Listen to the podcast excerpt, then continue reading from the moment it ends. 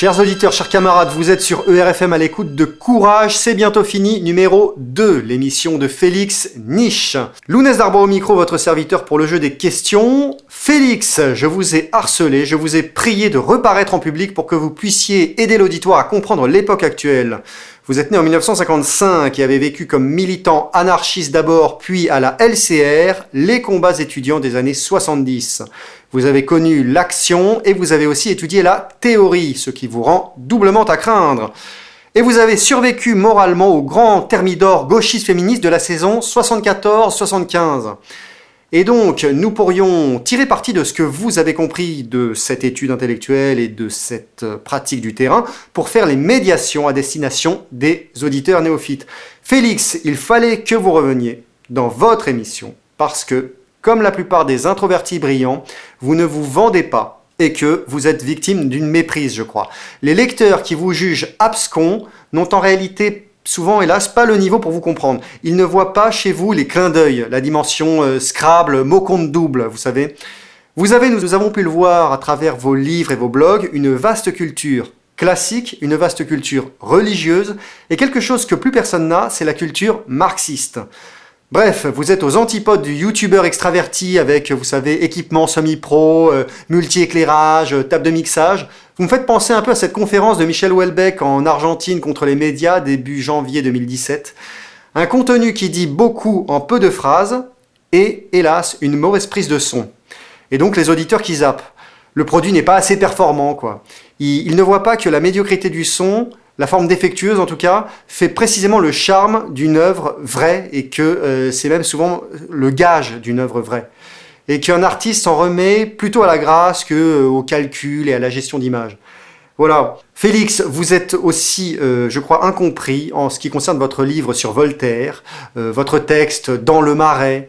Euh, Félix, euh, donc on a pu voir dans votre œuvre passée, euh, il y a du Baudelaire qui vient soulever deux bords, via Pascal, via Voltaire, grosso modo, pour situer votre école comme ça, hein, toute de synthèse disjonctive et d'attention portée au style. Vous avez écrit de magnifiques poèmes, des poèmes mots compte triple, là aussi, où chaque syllabe est pensée. Mais les poèmes, vous voyez, c'est terrible, ça fait pas sérieux pour les gens. Alors, dans ce cas, les gens. Que diront-ils de cela? De vos trois prédictions avérées exactes pendant l'année 2017. L'une sur l'estrade des 10 ans de l'association ER. Macron venait d'être élu et vous avez dit Nous n'avons pas 5 ans devant nous, ce sera la dictature, sinon la révolution, mais c'est peu probable. Idem la même année, dans un L'heure la plus sombre, lors de la soirée d'élection, vous avez dit Macron, le Golden Boy, annonce Pinochet, c'est la vague réactionnaire. Et enfin, dans le premier opus de l'émission Courage c'est bientôt fini, vous aviez dit que Macron est un virus qui sort des charniers du Bataclan. Tout cela, c'est un peu du prophétisme. Dernier mot avant de vous donner la parole, Félix. Cette émission est dédiée à mon ami Geoffroy de Bruxelles, qui est décédé en juillet 2021, 48 heures après avoir reçu l'injection d'un soi-disant vaccin contre la grippe 19. Aucun média n'en a parlé malgré quatre autopsies contradictoires qui ont pris un mois en tout et pour tout. Voilà. Joff, merci pour tout et adieu. Félix, c'est à vous sur la question de la dictature actuelle, la dictature dite sanitaire. Eh bien, je vous remercie. J'ai un peu mal aux chevilles. Chers amis, chers auditeurs, chers Covidés, chers docteurs, la livraison de ce deuxième numéro de CCBF vient, je le sais, avec un délai invraisemblable qui n'aurait pas été toléré pour aucune autre marchandise, fut-elle fétiche. Et il est vrai que sans Lounès Darbois, que je remercie encore de cette présentation élogieuse, qui flatta mon ego, jamais elle ne serait apparue sur les ondes. À propos d'ego, d'ailleurs, puisque vous voudriez que je m'exprime ma sur le, le shoot génétique, Spike obligatoire, à propos d'ego, notre système immunitaire est en quelque sorte notre, notre ego génétique, notre idiosyncrasie génétique. La science médicale, d'ailleurs, l'appelle l'antigénique du soi, entre guillemets. Je l'ai trouvé sur, euh, sur un site médical. L'antigénique du soi, c'est synonyme de système immunitaire. Ça dit tout. Hein, c'est le sanctuaire, le sein du sein, ce qu'en en philosophie, on appelle l'ipséité, ce qui fait que je suis moi et pas un autre, que vous êtes vous et, pas un autre. C'est l'enjeu, Je, l'ange, donc notre ange gardien. Et l'ARN messager qui nous sera injecté par la, la, piqûre, par le shoot génique, sera le facteur de la pire nouvelle, puisque chacune de vos cellules recevra une injonction administrative à laquelle elle ne pourra se soustraire, de fabriquer en série de la protéine spike. C'est-à-dire qu'on va, en gros, pour, euh, pour faire une analogie, faire ce qu'on a fait avec la pilule, sauf que les dames qui prennent la pilule peuvent cesser de la prendre et elles retrouvent leur propre cycle. Mais momentanément, avec la prise de la pilule, je l'ai écrit dans un article sur ER, hein, peut-être certains s'en souviendront, avec la prise de la pilule, le, les, lunes, ce qu'on appelait autrefois euh, le, le, le, cycle de la, de la femme, disparaît au profit de celui artificiel généré par la pilule. Avec euh, le, le shoot génique, c'est véritablement un viol définitif. On va remplacer votre système immunitaire à jamais, pour toujours, et sans l'ombre d'une possibilité d'en sortir. En vérité, ce qui, va se, jouer, c'est que vous allez devenir les sujets accros du, du Big Pharma. C'est-à-dire que Big Pharma veut créer, bien sûr, il veut faire des surprofits avec la vente du, du vaccin, mais va créer une sorte de clientèle captive, comme celle de la drogue, qui sera euh, nécessairement contrainte, euh, on le sait déjà, se, vacciner en permanence. Parce que ce vaccin génique, c'est, ça sera une faiblesse qu'on va vous injecter. C'est pas de la force qu'on va vous donner, c'est de la faiblesse. Et cette faiblesse, elle est pour moi, je, dirais, l'image du système qui, qui l'a produit, puisque c'est un système de faiblesse, puisque l'impérialisme arrivé à son stade de décomposition actuelle détruit tout, les forces productives, la base n'est plus la production de, des marchandises, mais le banco-centralisme. C'est un système de dégénérescence, de décadence. Je pense que ce n'est pas la peine de trop s'y arrêter. Mais ce qui était jusqu'à présent une ridicule comédie, la comédie du, du Coriza 19, qui, nous, qui faisait bien rire quelque part, hein. c'était marrant, hein. mais euh, hélas va se transformer en tragédie. Et c'est à Vienne que reviendra l'honneur d'ouvrir le bal de clôture du grand opéra comique, puisque l'annonce de l'obligation vaccinale commence là, et en Australie d'ailleurs, le pays des grands espaces, s'ouvrent les premiers camps de concentration. Minuit sonne. Réveillez-vous, madame. Temps est venu d'être authentique et de cesser les badinages quand sonne l'heure sombre. En rester au préliminaire est une attitude d'impuissant. N'est-il pas curieux, mon cher ami, qu'avant d'entrer franchement dans l'enfer, il faille en passer par le purgatoire de la saison électorale? Parce qu'il y a aussi ça maintenant qui nous attend. La violence révolutionnaire n'est pas celle dont vous avez parlé, mon cher Lounès, n'est pas euh, celle que j'ai connue, celle, dont on essayait d'appliquer la théorie dans la réalité. Oui, vous parlez des années 70. Oui, oui, oui, oui, oui, oui, oui, oui. Euh, la violence révolutionnaire n'était pas seulement une pratique, c'était aussi une vision du monde. Il faut d'abord la contenir en soi. Oh, ce n'est pas avoir un tempérament violent, ni un goût par la violence. C'est pas du tout mon cas d'ailleurs. Hein Je suis un homme paisible. Ce goût par la violence est souvent le fait d'hommes hystériques, comme ces gens qui nous pourrissent la vie depuis le grand remplacement, qui sont franchement des hystériques parce qu'ils sont fils du matriarcat et de la théodicée. Non, la violence révolutionnaire, c'est posséder la plus haute conscience politique. Et la conscience politique, si vous voulez, on peut la relier analogiquement à cette thèse de la grâce.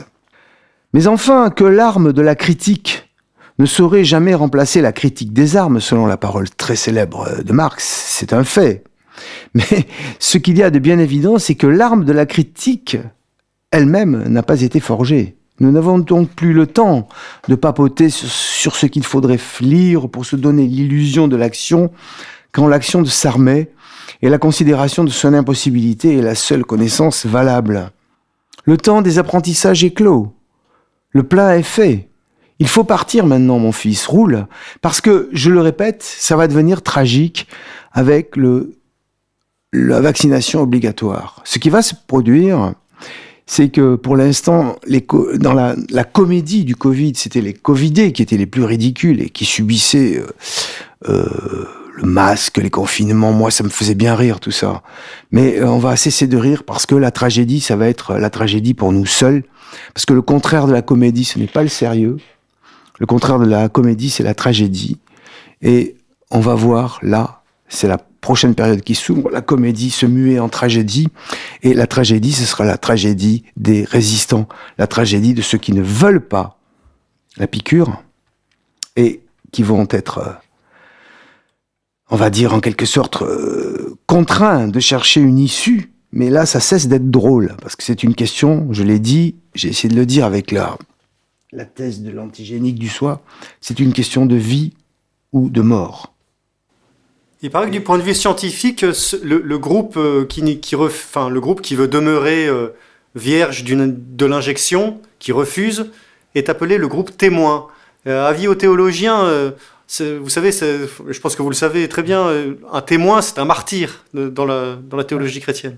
Enfin, si vous voulez, c'est drôle comme toutes les, toutes les analyses et tous les points de vue se rejoignent finalement. C'est exactement ce que je pense, parce qu'il y a deux dimensions qui se chevauchent et qui euh, ont l'air de se contredire.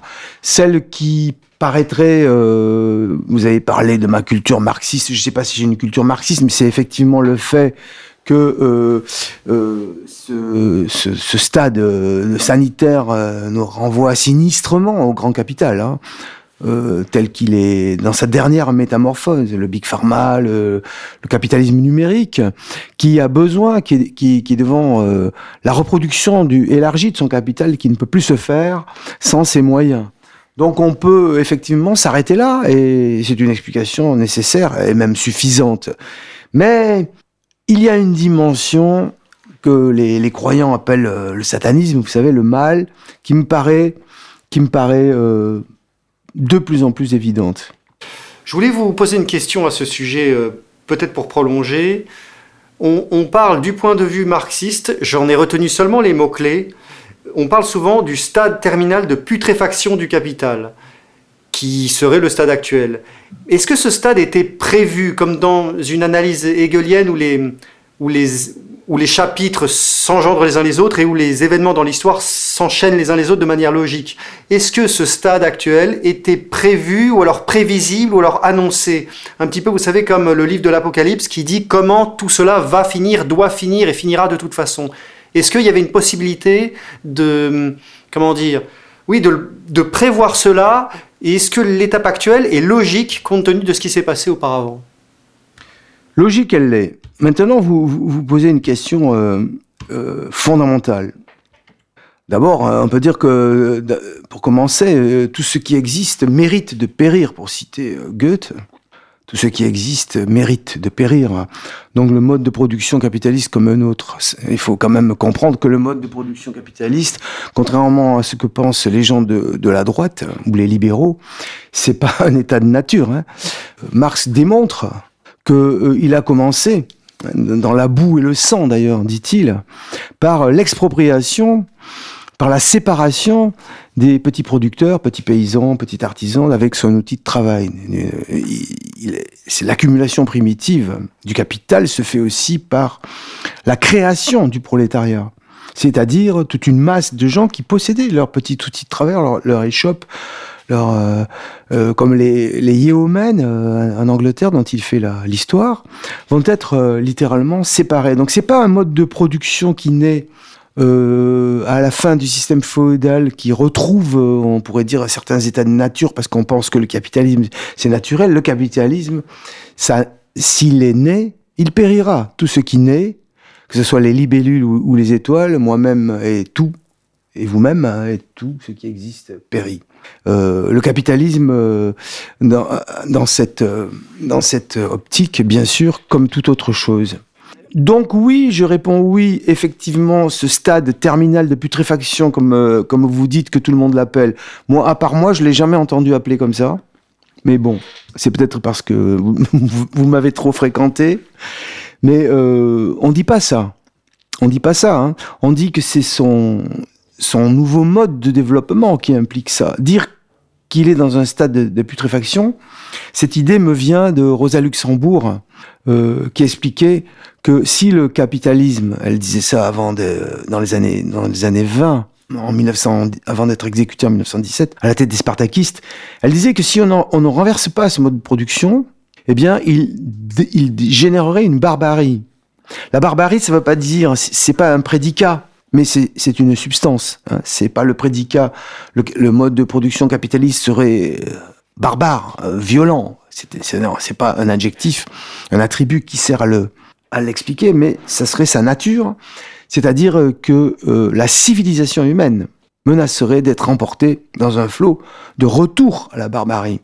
Et n'est-ce pas précisément ce qui se passe, puisque le mode de production capitaliste qui était basé sur, sur, la, sur la vente des marchandises et la plus-value retirée de cette vente n'a plus cette base. Et on l'a vu dans la crise de 2007-2008 dite des surprimes. Ce mode de production ne fonctionne plus comme euh, le capitalisme originel. On a vu les, les banques les grandes assurances privées faillies être transfusées d'argent. On a vu le, le capital se comporter comme une mafia, comme ce qu'ils sont maintenant, c'est-à-dire une bande de milliardaires. C'est une néo-féodalité financière. Le banco-centralisme, c'est une féodalité financière. C'est euh, le système qui succède au capitalisme. On n'est plus en capitalisme. Moi, je dis pas qu'on est en stade terminal. Maintenant, je dis que euh, on est en, on est sur le cadavre euh, du capital. Et vous, dans votre question, vous posez, vous posez effectivement un problème quasi métaphysique d'ailleurs, parce que euh, cette question de savoir si le marxisme, c'est-à-dire sa dogmatique, est une eschatologie, c'est-à-dire une apocalypse, comme vous l'avez signalé, c'est-à-dire que nécessairement nécessairement le capitalisme mourra et nécessairement le socialisme le remplacera, c'est-à-dire une société des producteurs associés, ou bien était-ce un pronostic historique, empirique, qui n'était écrit nulle part, et que le capitalisme serait, s'effondrerait, certes, mourrait, ce qu'il fait, mais il ne serait pas remplacé par un système meilleur ou différent, nécessairement s'il n'était pas renversé révolutionnairement. C'est ce qui s'est passé, que je sache. Ce qui n'a pas été fait, à mon avis, ne pourra plus l'être. Généralement, je suis très proche de Guerre des classes de M. Francis Cousin, mais leur prévision d'un, passage, du retour à l'être, comme ils disent, euh, d'une révolution euh, prolétarienne euh, internationale, un prolétariat universel qui va remplacer ce qui est en train de se mettre en place parce qu'ils reconnaissent que ça s'effondre, pour moi, c'est une métaphysique. Moi, je pense que ça ne, ça ne peut pas.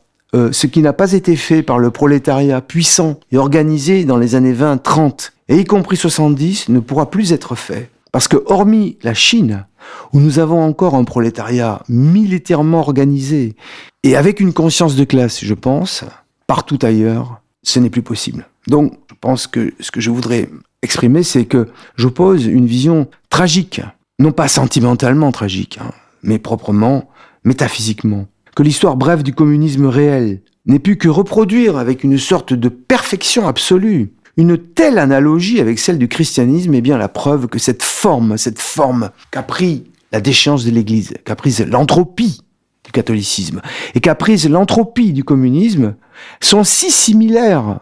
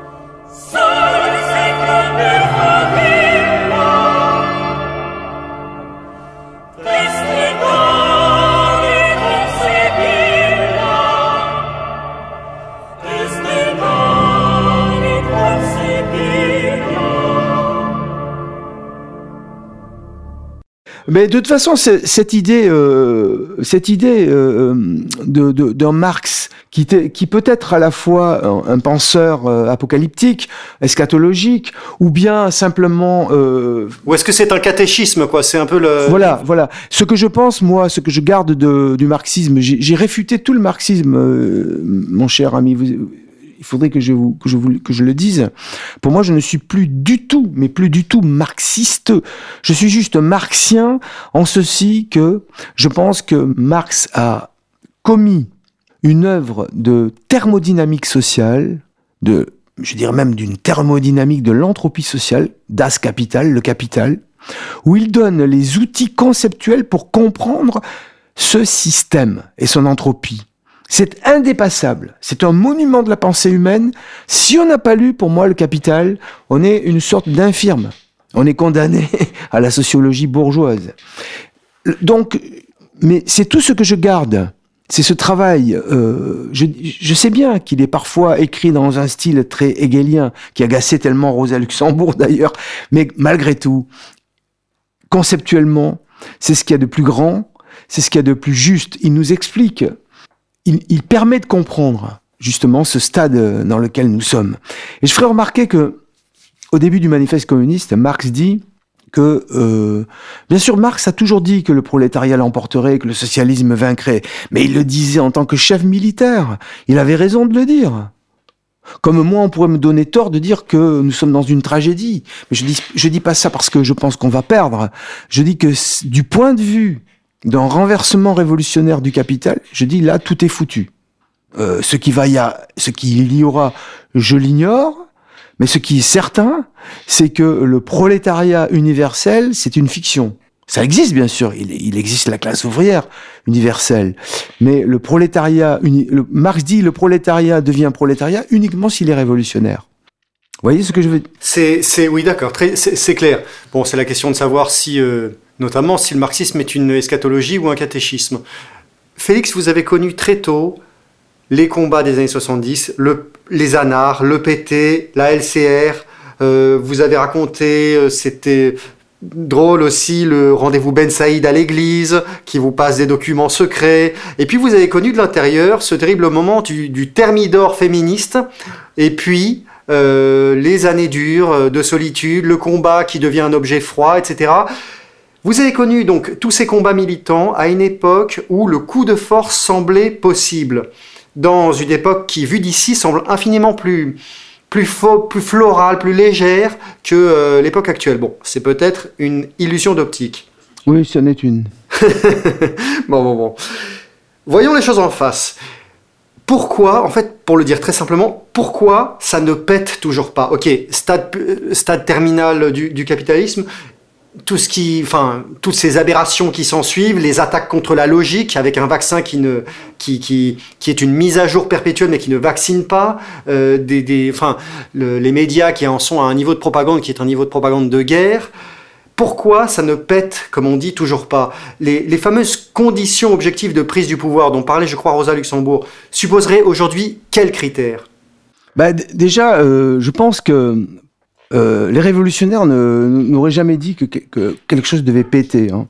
Je le dis pas pour, comme un reproche personnel, mais c'est euh, un, révolutionnaire euh, pense comme Mao Zedong qui avait dit la révolution n'est pas une partie de gala, c'est une lutte sanglante et atroce.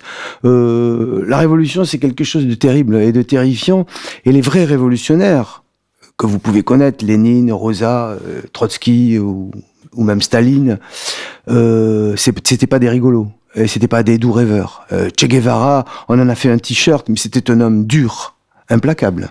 Euh, si on n'est pas un peu comme ça, on n'est pas révolutionnaire. Si on croit que c'est une utopie, on n'est pas un révolutionnaire. Donc les choses ne pètent pas. Mais euh, la question, par contre, vous la posez fort bien, c'est la question des conditions objectives.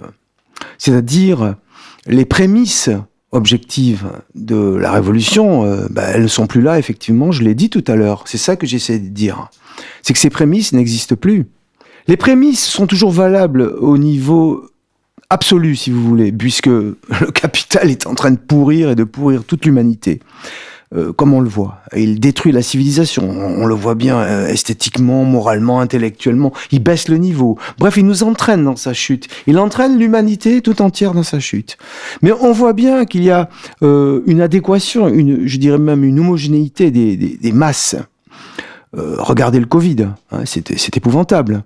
Et cette homogénéité des masses, c'est parce que n'est pas construit, n'est pas construit, c'est-à-dire que la classe susceptible de renverser le capital pour le remplacer par, la, par, par exemple, puisqu'on parle de Big Pharma, tout ça, il faudrait quand même, il me semble que la réponse immédiate et spontanée, qui devrait venir à tout le monde, mais qui ne vient pas parce que toute la dissidence est dirigée par, par, par la droite, hein, c'est la droite qui... Si, si vous me laissez trois minutes, je vais vous dire pourquoi. oui, oui, bien sûr. Et eux ne veulent pas du socialisme, ils en ont peur. Hein. C'est pour ça qu'ils appellent d'ailleurs ce qui se passe communisme de zéro au bolchevisme de zéro, parce qu'ils haïssent euh, le socialisme, le communisme. C'est une idée qui, les dégoûte, parce qu'ils pensent qu'ils vont disparaître. Hein. Ce sont tous des boutiquiers. Euh, l'extrême droite, la, droite qui a le vent en poupe actuellement, c'est quand même le parti du, de la petite bourgeoisie. Et la petite bourgeoisie a toujours été ambiguë. D'un côté, elle veut le capitalisme parce qu'elle pense qu'il n'y a que ça qui la maintiendra en tant que classe. Donc elle hait le communisme et le socialisme. Mais de l'autre côté, ils ont trop de charges. Ils sont tous endettés par les banques et ils détestent aussi, euh, ils détestent aussi le, le, grand capital. Et il y a qu'à voir leur ambiguïté. D'ailleurs, elle, elle, est, risible quand on voit les petits patrons là, les, vous savez, les, les petits patrons de la restauration ou des boîtes de nuit qui pleurnichent actuellement, mais qui, qui proposent leur solution, c'est mais nous on va les surveiller les gens. Ils disent laissez-nous rouvrir, on va les surveiller. et ça c'est tout à fait, c'est tout à fait leur position. Et, finalement tous les tous les tous les patrons de la dissidence actuellement ne sont que l'émanation de cette classe, parce que euh, laissez-moi vous le dire, mon cher euh, mon cher ami et mes chers auditeurs, euh, la question de, du thermidor du gauchisme, c'est surtout que toute l'extrême gauche toute l'ultra-gauche a été siphonnée. Elle n'existe plus. Parce que la réponse, la réponse fondamentale vient de là. Mais justement, elle n'y est plus. Hein, on peut dire que, euh, si vous voulez, pour, pour, pour, parler avec, en faisant des phrases un peu, ils sont tous montés sur le char de la Gay Pride. Hein. Euh, ils ont tous été siphonnés par les bons sentiments. La critique, la critique nécessaire n'est plus là. Donc la classe qui serait susceptible d'être soulevée par cette critique, elle est toujours euh, aux mains des syndicats pourris. Hein. C'est un mot aimable hein, que je dis. Les syndicats sont corrompus jusqu'à la moelle. Le Parti communiste, les gauchistes, ouais, c'est le mot de Cambronne, là, ici. Euh, je suis rue Cambronne, je peux le dire. Franchement, et du coup, du coup, ce qui s'est passé, si vous voulez, je vais, pour pas être trop théorique, pour être plus compris par les auditeurs, c'est exactement ce qui s'est passé dans les années 80, dans le grand tournant contre-révolutionnaire des, années 80. D'une main, euh, Mitterrand, d'ailleurs c'était Bianco dans son bureau qui a reçu Pierre Berger et l'Union des étudiants juifs de France, ils ont fondé SOS Racisme. Et de la main droite, ils ont demandé à Pierre Durieux, l'organisateur de, télévision, de faire l'heure de vérité de Jean-Marie Le Pen, deux heures Jean-Marie Le Pen, à la télévision, qui, dirigeait un parti qui faisait 0,03%, hein, euh, et qui est passé à, 15%. 15, ouais. Et pourquoi? Parce qu'il a pris la tête, et c'est le capital qui lui a donné astucieusement hein, la direction de la contestation du SOS racisme. Et, qu'est-ce qu'il en a fait, Jean-Marie Le Pen? Eh Il en a fait une PME, justement. Euh, euh, il, a, il a dit qu'il était Reaganien, qu'il était Thatcherien, qu'il était pour Pinochet. Euh, on oublie tout ça. Que monsieur Jean-Marie Le Pen ait des qualités personnelles qui fait que la plupart des gens l'admirent, je, je, ne le nie pas. C'est vrai qu'il s'est montré un vrai menhir, un vrai rock, qu'il a été un résistant, qu'il n'a pas été, il n'a pas été jusqu'au bout, mais il a quand même construit un appareil destiné à empêcher à empêcher que justement la contestation du SOS racisme ce soit, euh, ce soit la classe ouvrière qui s'en empare. Parce que la contestation de la classe ouvrière du SOS racisme, ça aurait été tout autre chose. Elle ne se serait pas contentée de dire ouais mais le vrai racisme c'est le racisme anti-blanc. Elle se serait pas contentée de dire oui mais nous aussi on est féministes, euh, gna gna gna. La classe ouvrière, si elle a, je veux dire par le biais de, de, de, de son élite intellectuelle, elle aurait nié le vivre ensemble. C'est ça qu'il faut comprendre. Mais personne n'a remisé euh, dans, les poubelles de l'histoire que le vivre ensemble, c'était une artificialité. Par exemple, je vais vous donner trois exemples sur le vivre ensemble. C'est trois philosophes qui en ont parlé, trois philosophes avant que ça se produise. C'est Emmanuel Kant et c'est Feuerbach, qui est l'extrême gauche de la gauche de, de. Kant, qui est quand même le, philosophe du criticisme antidogmatique, donc on, ne peut pas le qualifier comme un penseur, même s'il est au-delà de la droite et de la gauche, hein. c'est le penseur des Aufklärung, des Lumières, a dit que si on mélangeait des peuples qui ne prient pas le même Dieu, on commettrait un attentat contre ces deux peuples. Et euh, Feuerbach a dit que si on mélangeait des peuples qui ne mangeaient pas la même chose, qui n'avaient pas, la, convivialité de la, table, même chose, on commettrait un attentat en faisant cela. Mais il disait que ça n'arriverait jamais. Euh, je vais vous donner l'exemple de, de, mais j'ai un trou là, une faiblesse de la mémoire. J'oublie tous les noms propres. Comment s'appelait le type de la guerre de sécession du côté des, des nordistes? Voilà, Abraham Lincoln, qui est quand même l'homme de gauche, hein, l'homme des Noirs. Mais ce qu'on nous, l'homme de la libération euh, des Noirs, l'homme anti-esclavagiste. qui était un conservateur et un républicain. Ça, souvent, les, les gens savent pas que ceux qui étaient pro. Euh, pro-esclavagistes, en fait, c'était les démocrates, c'est l'équivalent des socialistes chez nous. Et Exactement. bon, c'est, ça, c'est des, bizarreries. Euh, mais, mais il avait reçu, après la guerre de sécession, il a, il a reçu les principaux représentants des Noirs et leur a dit, chers messieurs, nous sommes contents, etc. Bon, que l'esclavage c'est infamie, mais il a dit, vous comprendrez bien, chers amis, que notre destin est de, nous séparer un jour. Nous ne pourrons jamais vivre ensemble. Oui, il parlait en homme de droite. C'est exactement aussi ce que disaient les Black Panthers. Les Black Panthers ne réclamaient pas, euh, ne réclamaient pas le métissage et, la, pénétration des petits abricots blancs. Ils demandaient simplement une Black Nation, c'est-à-dire ils demandaient et un ça se voyait même dans leur hiératique, dans leur organisation. Euh, ils étaient, enfin, le vêtement, euh, l'ordre. Euh, voilà, l'ordre, la rigueur. Euh, c'était pas, c'était pas le, rappeur, non. C'était pas le, c'était pas le noir, disons, qui qui Exactement. Et même l'extrême gauche que vous avez connu dans les années 70, les défilés du PT ou de certaines branches de la LCR. Non, mais le PT c'est autre chose. Hein. De la, la, gauche prolétarienne ou de quelque chose comme ça, je crois que ça s'appelait. Enfin, c'était en termes d'apparence, en tout cas, c'est pas du tout les punks à chiens et le, et le, bah, on était le squat. Hein. Euh, la, Ligue disait à cette époque, on te donne un fusil, prends-le. On était très impopulaire au, milieu, au, niveau des, jeunes, euh, des, autres jeunes. On passait pour des, des casse-pieds, des, d'horribles bolcheviques. On disait qu'il fallait faire le service militaire. On avait quand même des comités de soldats. Ouais, c'est ça. Et peut-être un peu que comme, comme pour Le Pen dans les années 80, le système dans les années 70 vous vous a, laissé monter jusqu'à un certain point, puis vous a envoyé le thermidor euh, féministe euh, dans la tronche. Euh, non, on peut pas dire ça parce que vous étiez trop dangereux c'est pas une volonté qui s'est faite par rapport à nous. On est quand même très insignifiant. les gauchistes, certes, on a, on a pu réunir au maximum 500 000 personnes autour des ouvriers de l'IP. Mais vous teniez la rue surtout. C'était vous quoi. Oui on avait un, service d'ordre, euh, des services d'ordre assez redoutables. Euh, demander aux anciens d'ordre nouveau, moi j'en ai, ai rencontré au début de, la création d'égalité et réconciliation. Euh, ils le disaient. Euh, d'ailleurs, le, meilleur pote que j'ai eu quand j'ai adhéré à ER en 2007, c'était un ancien d'ordre nouveau. On avait le même âge et on rigolait bien. C'est la fraternité des combattants, quoi. C'est les, gars qui se serrent la main. On disait qu'on se serait foutu sur la gueule si, si j'avais habité Paris personnellement, mais j'habitais en province. Non, mais bien sûr, tout ça, euh, tout ça, tout ça, c'est un peu comme dans Le Seigneur des Anneaux. Vous savez, quand on dit euh, le monde a changé, je le vois dans l'air, je le vois dans l'eau. Euh, beaucoup de choses qui auraient dû être conservées sont perdues. Beaucoup de choses sont perdues.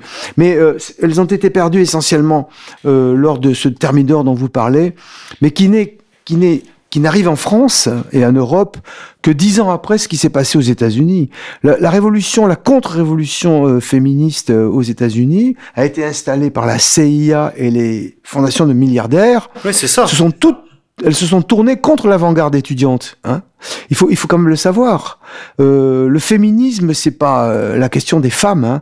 Ça a été une idéologie qui a remplacé la thèse marxienne de l'oppression de l'homme par l'homme par euh, de non de l'exploitation de l'homme par l'homme par l'oppression de la femme par l'homme et une oppression éternelle. Donc tout ça, c'était un, subjectivisme qui, qui a permis d'installer le politiquement correct et les deux mamelles du féminisme sont le LGBTQisme et, le et le et l'antiracisme. Donc c'est une totalité, une totalité qu'on peut appeler le pôle le politiquement correct, qui est devenu l'idéologie, l'idéologie du, capitalisme à, ce stade de, contre-révolutionnaire de décomposition. Et une preuve, une preuve s'il en fallait une, que euh, mon analyse est, est la bonne, c'est que euh, une classe, euh, une classe dominante euh, quand, quand, quand, les droitards font les poubelles du marxisme, ils, ils emploient aujourd'hui euh, idéologie à tout bout de champ. Mais ils l'emploient finalement comme, comme synonyme de de, je dirais, de propagande ou de, de désinformation. L'idéologie pour Marx, c'est pas du tout ça. C'est une structure. Par exemple, l'idéologie pour lui, pour, enfin pour un marxiste, c'était, par exemple, à l'époque de la guerre de 14, c'était euh, c'était les instituteurs, c'était l'école, c'était euh, c'était l'académie française. C'est ça l'idéologie. Et euh, Marx dit qu'une classe, une classe dominante, elle domine intellectuellement toute la société. Or aujourd'hui, la bande de milliardaires, la, la classe dominante n'existe plus. Elle sait, elle a disparu. On n'a plus qu'une bande de milliardaires. Elle ne fonde pas une, idéologie dominante. Elle n'a pas mis au point une pensée dominante puisqu'elle est allée la reprendre des petites bourgeoises euh, hystériques déchaînées dans les années 70. C'est un peu, si vous voulez, toute proportion gardée et sous un autre signe. Un signe euh, yin au lieu de yang, un signe de polarité inversée, c'est un peu ce qui s'est passé exactement avec le, le capitalisme allemand euh, en 1920. Le, capitalisme allemand euh, menacé d'une part par l'impérialisme euh, anglo-français euh, et le traité de Versailles et d'autre part par un mouvement communiste qui, qui, qui voulait sa peau, hein, eh bien, il a accepté de passer un pacte avec une nouvelle idéologie, le national-socialisme, qui ne vient pas du grand capital.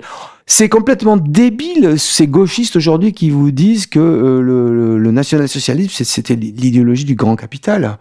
Le grand capital a passé une alliance avec une idéologie petite bourgeoise révolutionnaire de droite, nietzschéenne et révolutionnaire de droite. Et il, il a accepté si vous voulez, il y a eu une image qui avait été faite par un marxiste célèbre dont j'ai oublié le nom, que euh, le national-socialisme, la, la, dictature national-socialiste en Allemagne, c'était l'impérialisme allemand qui euh, acceptait l'amputation des deux jambes et de se laisser pousser sur, euh, sur une chaise roulante par, par Hitler plutôt que de mourir sous le couteau des bolcheviks. Et, et c'est exactement la même chose qui s'est faite, qui s'est rejouée, mais à l'échelle cette fois de l'impérialisme américain, donc de l'impérialisme mondial, dans les années 70, où euh, le capital, complètement dépassé par la, la révolte de la jeunesse contrairement à ce que les complotistes d'extrême droite disent. Parce que complotiste, complotiste, c'est un terme qui signifie autrefois la vision policière de l'histoire. La vision policière de l'histoire, moi, non merci. Hein. Euh, C'était ça le vrai complotisme. Aujourd'hui, ce sont les policiers qui traitent les révolutionnaires de, complotistes. Ce sont les, les, putains journalistes qui traitent les révolutionnaires euh, de complotistes. Mais autrefois, c'était la vision policière de l'histoire. Donc c'est pour ça que je dis les complotistes disent que c'est mai 68 qui a fait le monde moderne. C'est pas vrai. C'est faux. Mais mai 68, ça a été euh, un soulèvement généralisé de la jeunesse que, qui venait des contradictions du plan Marshall, qui euh, avait promis monts et merveilles et qui ne reposait que sur la guerre du Vietnam, sur le volant d'entraînement économique de la guerre du Vietnam et sur la, la, de la guerre froide, qui permettait euh, de drainer après la reconstruction, de drainer un capitalisme artificiel. Mais l'heure de la récréation a sifflé en 1973. Hein, euh, lorsque le dollar, euh, c'est plus indexé à l'or, mais sur que la monnaie mondiale c'était indexé au dollar, vous connaissez tous cela, et l'heure de la récréation a, a sonné quoi. A sonné. Tout simplement. Mais si vous voulez, Félix, on a l'impression que l'histoire se rejoue. On a l'impression que le thermidor actuel du woke, du LGBTisme, qui a, a subverti le gauchisme type antifa dur actuellement, on dirait que Bon, pour ceux qui n'ont pas de, culture historique poussée, on dirait que c'est né là, sous Trump. Or, c'est un phénomène qui ne fait qu'on dirait que recommencer exactement ce qui s'est passé en 68, comme vous le disiez, avec le mouvement non pas LGBT, mais à l'époque féministe, et le mouvement non pas woke, mais Black Panther à cette époque-là. Sous qui? Sous Nixon. Nixon qui était le pré-Trump. Et on a l'impression que cette période-là était le, le galop d'essai de la période actuelle qui, qui, ne fait que recopier. Finalement, tout est pareil, mais c'est juste on a changé les, les, les, têtes des personnages, mais ils jouent les mêmes rôles les uns et les autres. J'aurais voulu beaucoup vous entendre là-dessus, ça vaudra peut-être le coup d'en reparler une autre fois.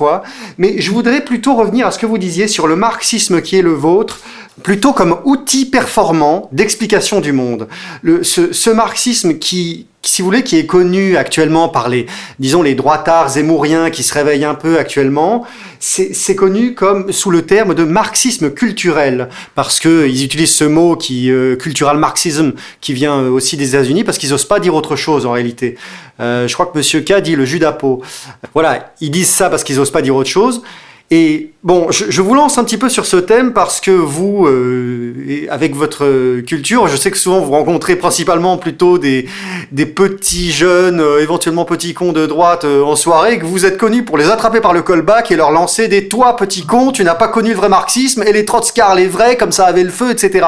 Est-ce que vous pourriez expliquer aux jeunes, disons un petit peu qui ont de l'acné, comment comment comprendre ce qu'est, disons le même le vrai trotskisme, le vrai marxisme tel qu'il devrait être, peut-être aussi comme euh, expression euh, d'une virilité européenne et ce genre de choses. Oui, enfin là, je pense qu'il y a confusion parce que c'est c'est pas du tout moi là que vous décrivez. Je n'ai jamais été comme ça et euh, je ne le suis pas d'ailleurs physiquement. Plusieurs témoignages concordent, hein, Félix. Oh, oui, mais c'est de c'est de quelqu'un d'autre alors qu'il parlait parce que moi c'est pas du tout mon genre. D'autant que je ne vois pas en quoi je pourrais je pourrais euh, faire euh, avoir ce genre d'attitude puisqu'elle contrevient à ma philosophie de fond. Puisque je pense que contrairement à ce qu'un vain peuple pense, il n'y a pas de pédagogie. Il y a, y a, il faut vivre d'une il faut penser plutôt d'une manière émergente. Moi, je fais avec le matériel qu'il y a, et je, vous ai dit précédemment que c'était passé cette époque euh, de la révolution prolétarienne. Je vois pas pourquoi j'irais dire à des petits jeunes. L'autre jour, il y a un petit jeune justement que j'ai vu après un café, un café poétique où vous étiez, nous nous sommes rencontrés qui me dit, euh, alors on parlait comme ça, on, prenait un pot, et je lui dis, oui, moi, tu sais, Marx disait, Ouais, mais moi, Marx, euh, moi, tu vois, l'extrême, l'extrême droite, je capte pas. Voilà, exactement. Voilà, ce genre d'attitude. Alors que vous, vous l'avez connu de l'intérieur, ces choses-là. Enfin, pas Marx, mais vous avez connu le combat de l'intérieur. C'est pour ça que je vous lançais là-dessus, et je, comprends que de votre point de vue, ça peut être très, très lassant d'être confronté à des petits jeunes qui croient qu'ils ont tout connu, tout compris, moi de ça. et que, en fait, vous parlez pas du tout du, de la même chose, en fait. Mais je m'en fous, moi, de ça. Non, franchement, je m'en fous. Euh, je sais pas qui c'est qui vous a dit des trucs comme ça, mais c'est pas, pas moi. Euh, moi, je m'en fous complètement. Moi, que, le type me dise c'est Satan, euh, que c'est des satanistes, euh, j'accepte, ça m'est égal. Ce qui compte pour moi, c'est la grâce et non pas la conviction. vous voyez, avec ce qui se passe aujourd'hui avec le covidisme, c'est vraiment tellement flagrant que, à part la contestation médicale, à part ces médecins qui ont, si vous voulez, étayé, c'est-à-dire qui ont permis à notre intuition d'avoir des arguments, il est tellement flagrant que euh, la conscience politique joue le rôle que pouvait euh, jouer la grâce pour un janséniste, c'est-à-dire on l'a ou on l'a pas, on la reçoit ou on la reçoit pas, ou on comprend, et ça m'est égal que le, un type résiste et ne veuille pas de piqûre, et me dise que euh, le grand reset, c'est des groupes satanistes, et uniquement satanistes, et qu'il faut rétablir la monarchie. Ça m'est égal. C'est mon frère humain parce que il est contre le covidisme. Pour moi, je, je, je jamais emmerdé les gens avec le trotskisme et tout ça. Je dis seulement que ce qui, ce qui aurait peut-être pu m'agacer quand vous a peut-être rapporté, c'est quand on nous compare aux antifas d'aujourd'hui. Hein voilà, oui, c'est ça. Ah, d'accord. Alors là, d'accord. Là, je deviens mauvais généralement parce que j'ai jamais été comme ça. Hein. C'était. Parce qu'en fait, finalement, les jeunes de droite aujourd'hui, la seule chose qu'ils connaissent de l'extrême gauche, c'est quoi? C'est l'antifa ou alors le, le vieux. Euh, enfin, vous voyez, le retraité de l'éducation nationale, euh, un peu fatigué, euh, merguez, enfin, disons, manif de la CGT avec Catogan, vous voyez J'aime mieux, j'aime mieux un, jeune, un jeune antifa euh, qui, qui, qui, est un peu con euh, euh, de 18 ans qu'un qu chouard. Hein. Je vous le dis franchement qu'un vieux con de mon âge. Vous voulez dire un jeune antifa ou un jeune de droite? Les types qui me débectent le plus dans l'époque présente, c'est évidemment les hommes, les hommes de mon âge. Franchement, c'est vraiment euh, les types qui ont marché dans la combine SOS racisme. Pour moi, euh, ça, c'est zéro. Pour moi, marcher dans cette combine qui est plus que lamentable, hein, sous prétexte de bons sentiments, hein, parce que euh, franchement, c'est ça, euh, c'est remplacer la, la conscience politique par la morale et les bons sentiments. Hein. Parce que, comme je vous ai cité tout à l'heure Kant ou, ou Feuerbach, euh, il montre bien que le vivre ensemble, c'est une foutaise. Quand on pense d'ailleurs que l'Union des étudiants juifs de France et Pierre Berger, qui sont des admirateurs de l'État d'Israël, euh, promouvaient le vivre ensemble, il y a de quoi se tordre. Non, tout ça c'est une farce. Ce qui aurait dû être critiqué, c'est justement la théorie du vivre ensemble comme une fausseté et non pas dire que l'antiracisme c'est quand même quelque chose d'énorme. Mais pourquoi? Parce que la critique catholique est aussi un universalisme est aussi un amour du prochain. Et tous les hommes sont frères. Oui, c'est sûr qu'on est, on est, on est, on est tous frères. Mais enfin, euh, la réalité des différences, euh, parce que je sais pas, il ne vous sera tout de même pas échappé que je suis aussi un identitaire. Oui, oui, il y a beaucoup de maisons dans la maison de mon père, dit le Christ. Il n'y a pas de, enfin, d'un point de vue même chrétien, c'est tout à fait compréhensible de, de, vivre aussi dans une certaine, dans un certain quant à soi, les, les uns par rapport aux autres. Oui, oui, bien sûr, non, non, mais bien sûr, je sais bien, je confonds pas tout le monde, mais non, non, non, euh, je pense que pour avoir, euh, je dirais vraiment, c'est vraiment la, la, la conscience immédiate. Vous savez, euh, quand même comment s'appelle-t-il euh, Thomas d'Aquin a fait beaucoup de mal hein, d'avoir traduit euh, le, la police d'Aristote par social, hein, parce que c'est Thomas d'Aquin qui a quand même qui a quand même confondu la, le police le, avec le, le socialisme. Le police au sens de cité, oui. Ouais. Et franchement, la, la conscience politique, c'est pas ce qu'on appelle la conscience politique euh, dans le jargon marxiste. La conscience politique, c'est la grâce, c'est savoir, c'est voir, c'est voir juste. Savoir euh, voir avec l'esprit. Oui, c'est très important ce que vous dites. C'est l'esprit de euh. finesse, c'est pas que l'esprit de géométrie. Mais si ça se trouve, tout, tout, toutes les tous les sondages où on nous dit que 9 Français sur 10 veulent plus de, oui, vaccins, ça machin. Si ça se trouve, tout est faux, en fait. C'est comme les euh. sondages pour Macron et c'est comme le comptage des urnes, de, enfin le comptage des votes dans les urnes. Ce qui compte, je sais plus qui disait, euh, ce qui compte, ce n'est pas le nombre de votants, c'est qui compte les, les bulletins. Je crois que c'est Staline qui disait ça. Ah oui, c'est sûrement Staline, c'est son genre. c'est sûrement son genre. D'ailleurs, euh, à, propos de Staline euh, et de Big Brother, c'est vrai que ça m'agace un peu cette référence constante avec Big Brother, parce que Big Brother n'a que peu de rapport finalement avec ce, qui nous arrive, parce que euh, Big Brother n'est pas basé sur la servitude volontaire. Et quand je dis servitude volontaire, je préférerais dire même une volonté de servitude, une volonté au sens de Schopenhauer. C'est-à-dire qu'on, chez le Covidé, il y a cette adéquation complète. C'est le vouloir vivre, c'est son vouloir vivre qui l'emmène dans la, dans, le, dans la cage, en fait. Oui, c'est ça. Le, le critère maintenant que je reprends, c'est le critère du mondain auquel je pose la grâce. C'est notre Seigneur qui a dit que le monde, c'était le monde de Satan, hein, c'est pas moi. Hein. Et je pense qu'il serait temps aussi que nos amis euh, catholiques de tradition, plutôt que de donner des leçons de foi ou de nous dire qu'il faut croire ou pas croire, euh, nettoient un peu leur, euh, leur église et nous présentent une, église propre. Nettoie hein. d'abord l'intérieur de la coupe, comme, euh, comme on dit. Mais alors, oui, oui, oui. Parce que finalement, à quoi, à quoi, ça, à quoi ça débouche leur, leur, leur, leur passe, leur truc? C'est quoi? C'est de pouvoir faire quoi? De pouvoir aller dans les allées du, je sais pas, d'un marché de Noël, d'un centre-ville et acheter une peluche? Enfin, je, c'est grotesque quoi. Je veux dire c'est c'est c'est ça euh, enfin c'est ça la liberté c'est ça ça permet ça mais franchement euh, en plus si vous voulez si à la limite euh, le pass permettait un accès à des, à des mondes merveilleux ou, je sais pas à plus de paix, de sérénité, de beauté. C'est sûr. Ça pourrait peut-être se comprendre, mais c'est vraiment pour un monde soit euh, soit déprimant, soit grotesque, soit. Euh, c'est tellement ridicule. Décadent, ridicule quoi. Euh, on peut le dire quand même, mon cher Lounet. Tout ça a été une vraie comédie. Hein. Les yeux ronds, riboulants de stupidité au-dessus des masques de chirurgiens, les distances réglementaires d'entre deux anus, les soudains bons stupéfiants de vitalité de vieille mamie parce que vous aviez le masque qui tombait un peu sur le du nez, tout ce bétail urbain entassé dans le métropolitain les uns sur les autres pendant que les porcs les patrouilleurs officiels du respect du confinement sanitaire se sont précipités hors d'hélicoptères posés sur la dune vers des promeneurs dans le vent du large. Mais quelle comédie Une comédie ratée, je vous l'accorde, et qui ne faisait rire personne, mais laissait les vrais individus encore libre de refuser de laisser l'État pénétrer dans son sang. Jusqu'à présent, hormis le sort fait aux enfants, tout était farce et drôle, et combien plaisant. Voir le petit patronat dont je vous ai parlé tout à l'heure se tordre les mains, pour moi, était un régal. Le tout petit capitalisme en train de râler, et les partisans du tout petit capitalisme, les petits esprits d'une manière générale qui annonnaient Big Brother, Big Brother. Ils étaient populistes, les pauvres simplets, c'est-à-dire qu'ils voyaient le pouvoir du capital comme une volonté mauvaise, qu'il suffirait de changer pour en meilleur vouloir. Non, le shoot génique spike obligatoire, on avait compris depuis longtemps que c'était le but de l'opération. Ne confondons pas, nous dit Nietzsche, et les faits et la cause. La cause n'est pas la pandémie, la pseudo-vaccination sa conséquence, mais le contraire. Le shoot génique spike obligatoire était la cause, était le but, et Corisa 19 les faits. Voilà ce que je vous avais écrit tout à l'heure.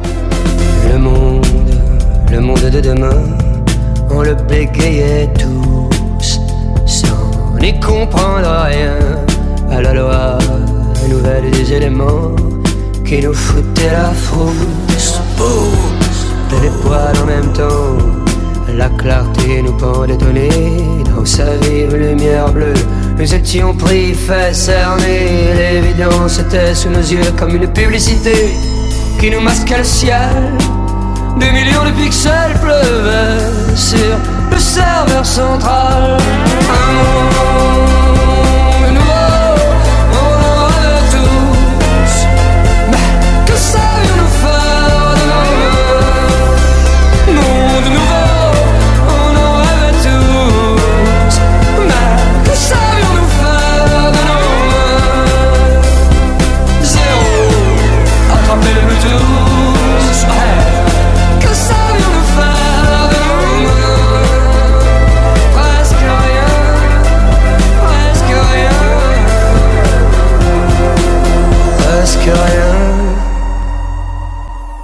On va finir plus légèrement avec l'interview insolent. Alors, Félix, tout d'un coup, vous êtes en face des générations, disons, les plus récentes, les plus, en tout cas les plus récemment arrivées à l'âge de la majorité et qui sont en face de vous sous la personne de, du jeune youtubeur à succès qu'on va appeler Jean Nelson Capverdien. Et euh, depuis son le studio réaménagé en studio d'enregistrement avec euh, un, vous savez, un siège comme un siège de, de Formule 1, euh, l'éclairage, etc. Il vous pose les questions suivantes. Alors euh, donc euh, Félix, on se tutoie. Hein. Moi j'ai lu un article sur ton blog, mais j'ai pas trouvé ton snap. T'es sur aucun réseau social, t'es pas en tendance Twitter, donc euh, de base, euh, t'es qui Déjà de base? Ouais, je sais pas qui je suis parce que tout, tout ce qui concerne le monde contemporain ne m'intéresse pas, ne me regarde pas, or je ne le regarde pas. Je ne participe à rien. Je n'ai jamais eu d'iPhone, mon ami. Je n'ai jamais eu de portable, mon ami. Jamais. Et je ne suis pas marié, ce qui est un peu la même chose. Mais frère, t'as pas l'impression de faire Zarma la Resta en citant Kojev et Debord, euh, ces vieux schlags? Tu peux pas jouer à la console comme tous les reys ça, ça nous avance à quoi de savoir euh, tout ce que tu sais, de, de faire monter notre niveau de conscience, ça nous, a, ça nous avance à quoi? Puisque visiblement ça fait pas kiffer la life. Bah, ce que je voudrais d'ores et déjà, c'est que, es, que tu aies sur, euh, sur ton, sur ton t-shirt là une version sous-titrée, parce que je comprends pas un mot de ce que tu dis, mon ami. Alors, je, crois que, je crois que Jean Nelson demandait euh, finalement à quoi bon faire monter notre niveau de conscience politique euh, par la lecture et l'étude, puisque visiblement cette conscience s'accompagne d'une douleur euh, et que c'est que ça rend finalement la vie plus plus lourde à porter. Bah, si tu si tu lisais mes articles au lieu de, au lieu de, de vérifier si je suis sur Skype ou je ne sais quoi ou sur, sur Facebook. Ben, tu, tu, lirais que moi, je ne veux, je veux pas faire monter la conscience politique.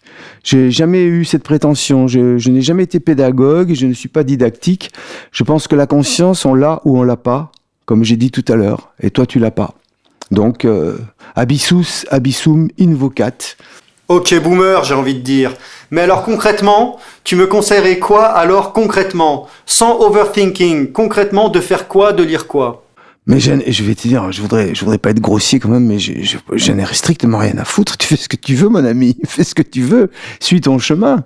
Et à un jeune, disons, qui aurait 20, 25 ans, que- qu'est-ce que vous conseillerez euh, à, à ce jeune? Qu'est-ce que vous lui recommanderiez de lire ou de, ou de faire pour, euh, disons, pour, euh, pour aborder le monde avec un peu plus de conscience critique? Je suis pas, euh, tout le monde a pu le noter, je suis pas vaniteux. Hein, je suis assez simple. Je suis un homme simple. C'est peut-être parce que j'ai beaucoup d'orgueil. Je pense. C'est, peut-être ça. Je ne dis pas que ce soit vrai. J'ai vraiment le sentiment que je parle pas pour. euh, je parle aux tout petits, ceux qui ont des couches. Voilà à qui je parle. Ceux qui vont naître aujourd'hui avec le masque et dans les ronds, dans les petits ronds qu'on leur trace dans la cour. Ceux-là, quand ils vont avoir 20 ans, ceux-là seraient capables d'entendre les, les choses que je sème aujourd'hui. C'est tout ce que j'ai à dire. Mais je parle pour personne de vivant en réalité. Je le sens, je le vois, je le comprends. Et euh, cet épisode du Covid m'en rend euh, complètement euh, certain. Je n'ai plus rien à faire euh, dans ce monde. En fait, je suis le, le gnostique de base, l'étranger. Mais par contre, je suis pas étranger à mes frères humains et je suis déchiré devant la- euh, le sort fait aux tout petits. Et je pense que eux, si, Dieu leur prête vie parce qu'on va les vacciner, euh, il y en a pas beaucoup qui survivront, mais le jour et dans le monde dans lequel ils vont se réveiller, je serai plus, serai plus, Dieu merci, de ce monde pourri que je quitterai sans regret.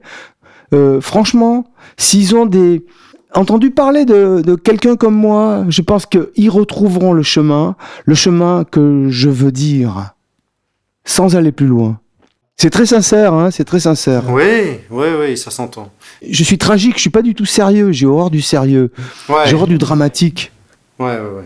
Ouais, c'est c'est un peu. Euh, ouais, ouais, tout à fait. C'est Pascal soulevé par euh, Aristophane, quoi. Dans, selon le. oui, ouais, c'est ah bah, bien dit, ça c'est vraiment tout à fait ça. oui. Très tout bien. à- bah, ouais, il faut être Aristophane et dignitas et gravitas, et puis de temps en temps euh, savoir, euh, savoir aussi regarder tout ça en riant. Est-ce que vous lisez Céline?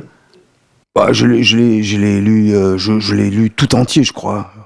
Non, j'ai tout lu de, Céline. Mon préféré, c'est Bagatelle pour un massacre. Je dis pas ça par, euh, par ironie ou pour, euh, pour dire, euh, pour, pour, pour dire des trucs antisémites sous-jacents sans, sans, sans en payer Mais c'est un c'est pas du tout un livre qui est que, que branché sur le sémitisme, contrairement à ce que les gens croient, et pour cette raison refusent de l'ouvrir. Voilà. C'est un livre très drôle qui parle de tas de sujets. Le, le passage sur Yves Gandon, sur le style littéraire, Bravo. sur euh, les- Exactement. enfin, c'est extrêmement drôle pour pour qui sait lire. C'est c'est Et surtout, il y a extraordinaire. eu, il y a eu Dénonce Tangoret. Et euh, franchement, là, euh, euh, Céline a travaillé à Hollywood. Et Ouais. je pense que tous les, les amants de Dénonce Tangoret fera mieux de lire Ouais, exactement. Parce qu'on voit la complicité des. Voilà, on voit ce qui s'est passé vraiment. Trois questions du questionnaire de Proust. Vous faites de la moto, Félix, en vêtements de moto. Vous êtes plutôt Barbour International ou Hells Angels? Oh, Else, Else. J'aime beaucoup les Else. Comme Julius Evola d'ailleurs.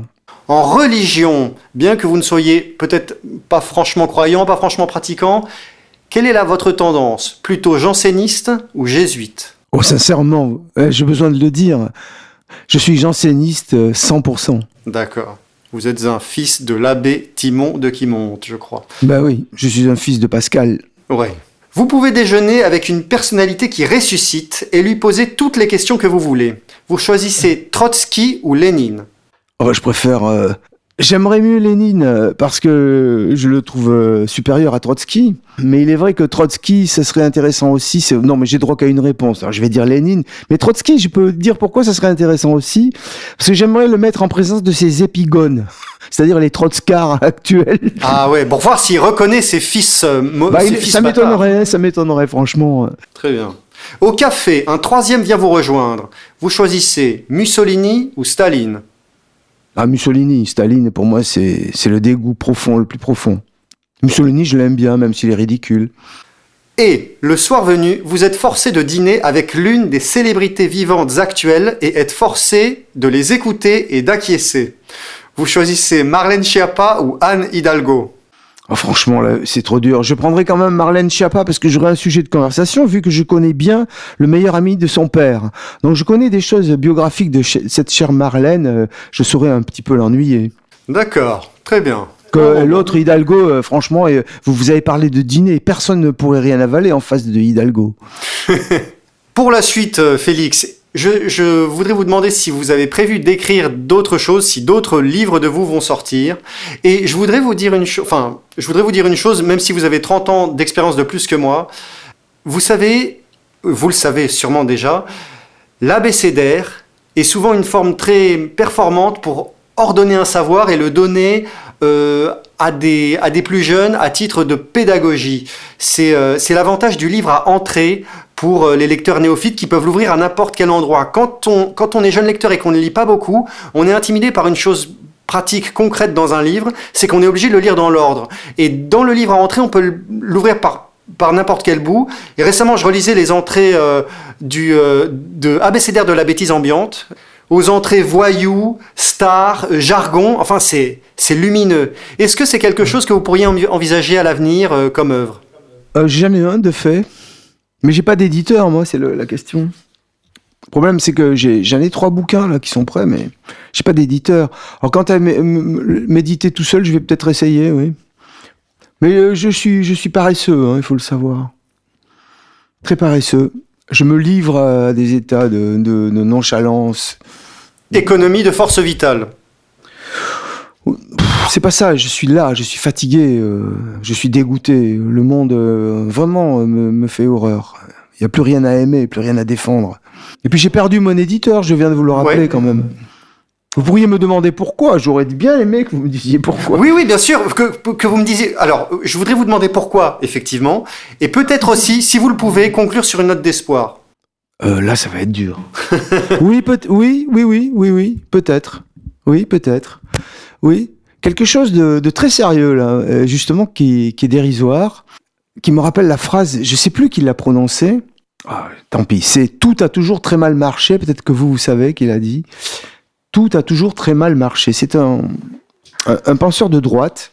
Eh bien, euh, et aussi les films de Fellini que j'ai vus les films de Fellini, lorsqu'ils mettent en scène le, fascisme italien, vous savez que le fascisme c'était très très très carré, très rigoureux, euh, très très martial. Euh, eh bien, quand on a mis en présence euh, le peuple, le peuple italien et le fascisme, ça colle pas, ça marche pas. Ça, tout se transforme en, en, rigolade. Et il est possible que les plans pourris que, nous subissons actuellement, il est possible, oui, effectivement, que euh, sur le papier, ça a l'air de marcher. Pour le moment, ça marche. Hein. Dieu sait s'ils avancent, et ils avancent vite. Ils avancent d'ailleurs bien. Il faut quand même laisser ça. C'est du travail de militaire, hein, au cas où vous le sauriez pas. Euh, oui, parce que les militaires se reconnaissent en ceci, c'est qu'ils ont, euh, les militaires appliquent des lois simples de stratégie. Hein, prendre le, plus rapidement possible de terrain en profitant de la stupéfaction, c'est ce qu'ils ont fait avec le, confinement. Ça a été très bien fait. Hein. Mais passons. Donc je pense que peut-être, peut-être il y a une sorte de d'anarchie, euh, je dirais spontanée du peuple, c'est-à-dire de la vie, hein, de la vie de la vie telle qu'elle devrait être, qui va peut-être nuire à ce plan atroce, épouvantable. Dieu, euh, le Dieu fasse que ce soit ainsi. C'est tout ce que je peux espérer, franchement. Euh, un petit peu comme finalement euh, un jour au Maroc ou en Tunisie, je ne sais plus, quelqu'un à qui on voulait, à qui la police voulait prendre son marché, son, son chariot des quatre saisons, s'est rebellé et cette rébellion a enflammé le quartier, ah puis la ville, puis le pays, quoi. Oui, oui. C'est possible. Ça pourrait être une mère euh, qui refuse qu'on lui prenne son enfant, euh, que, que, les il y a aussi, Il y a aussi un truc beaucoup plus triste à dire. Peut-être que le nombre de morts euh, suite aux vaccinations, si on touche aux enfants, peut-être que c'est peut-être que c'est une erreur de, de la part des, des pourris, hein, de, de l'ordure que j'ai pas envie de nommer. Peut-être qu'en faisant une pareille saloperie, peut-être qu'ils vont le payer. Je ne sais pas. Bien que quand même on a vu, on, est, on est quand même contemporain de choses, euh, par exemple le nombre de, coups de couteau que nous avons ramassés grâce au vivre ensemble, le nombre de pères qui ont, qui devant le cadavre euh, encore chaud de leur fils de 15 ans, je pense au petit Nicolas, dont le père médecin avait pardonné à l'assassin d'une fratrie de 15 euh, devant le corps de son fils unique. Alors euh, peut-être que même l'amour des enfants a disparu aussi dans cette humanité répugnante. Ouais, je vois ce que vous voulez dire. Mm. Ouais, ce, serait, ce serait un sujet aussi sur le problème du matriarcat qui devient, euh, qui finalement devient une espèce de, de, de pulsion de mort aussi, quoi. Et puis, finalement, Freud, Freud a essayé de dire qu'il fallait tuer le père, c'est, alors que c'est la, la mère qu'il faut tuer, quoi. Tous les hommes libres savent que c'est la mère qu'il faut tuer et pas le père. Bien sûr. Mais à propos du féminisme et du matriarcat, je voudrais dire quelque chose que je n'ai jamais dit. Euh, et pourtant que je pense depuis longtemps, c'est euh, l'histoire de l'avortement et de, considérer le, fœtus comme, euh, comme un bubon que la femme peut sauter ou pas, hein, n'est-ce pas, si, si, grand, si grand bien lui semble. Mais on fait l'apologie du, du chasseur-cueilleur actuellement.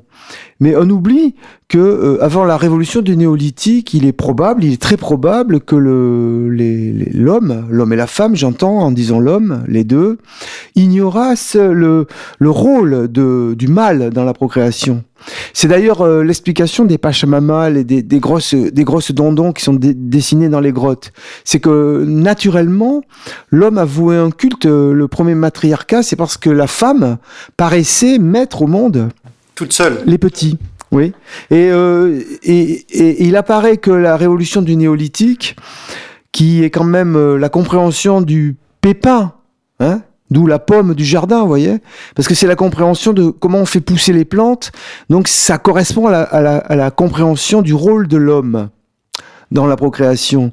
Eh bien, pour prouver que le féminisme est d'une arriération complète, voilà ce que je dirais à cette chère euh, Chiappa, si elle consentait à m'écouter, ce dont je doute, c'est que euh, le, féminisme ramène la conscience des hommes euh, encore plus, loin que la réaction des réactions, puisqu'on on en est maintenant à quasiment faire comme si nous autres, les mâles, nous n'avions aucun droit de regard euh, sur le, le fœtus. Ce n'est même pas, ce n'est même pas un vouloir vivre qui mérite quand même un avocat. Ce n'est même pas la question que c'est un embryon d'être humain, non, mais c'est juste une excroissance du corps de la femme. Et quand on a dit ça, il semblerait qu'on ait tout dit, et que lorsque on émet une réserve, un doute, ou qu'on propose qu'un médecin se fasse un peu l'avocat de se vouloir vivre, on commet un crime contre la sexualité de la femme, eh bien, ça revient à une régression je vous, je vous prie de le, de le comprendre,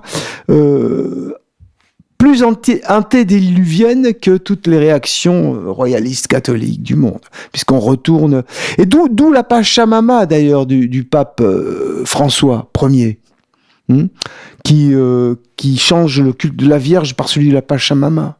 La Pachamama, c'est ça, hein, c'est la femme, la grosse dame de cette époque, la, la femme du premier matriarcat. Exactement. La Pachamama, c'est la femme de cette époque. La Vierge Marie, c'est peut-être une histoire passée, mais il, est, il, y a, une lecture aussi de cette, euh, euh, théologie, de ce dogme, qui est une lecture qui dit que c'est l'avenir, que c'est une petite partie de l'humanité qui, en vivant saintement ou en tout cas vertueusement, par son courage, va elle-même constituer de manière composite une Vierge Marie qui va enfanter un Messie. Et que cette, cette capacité à la sainteté, cette capacité divine, elle est déjà en l'homme. C'est pour ça qu'on dit enthousiasme, c'est pour ça qu'on dit que Dieu est en nous et que le royaume des cieux est en nous. C'est parce que c'est une capacité qui est en nous, qui est pas à l'extérieur, à aller chercher euh, ou, euh, ou à faire je sais pas quoi. C'est marqué dans la Bible, ça sert à rien de me dire Seigneur, Seigneur, il faut accomplir la volonté de mon Père qui est dans les cieux. C'est, ça, ça veut dire que la, grâce, comme vous dites, Félix, elle est déjà en nous. Ça sert à rien de faire du cinéma ou de prétendre ou de, de je sais pas comment dire ou de faire de, euh, des bigoteries et que euh, notamment la, manifestation de la grâce dans le monde, c'est pas la mondanité, c'est le combat. Voilà. Peut-être. Oui. Bravo, c'est très beau. Voilà Félix. Écoutez, j'étais très content de vous avoir et j'espère que vous allez continuer d'autres émissions par la suite. C'était très intéressant. Merci Félix de votre temps. Je vous dis à la prochaine fois sur votre émission. Courage, c'est bientôt fini. Chers camarades, chers auditeurs, à la prochaine fois.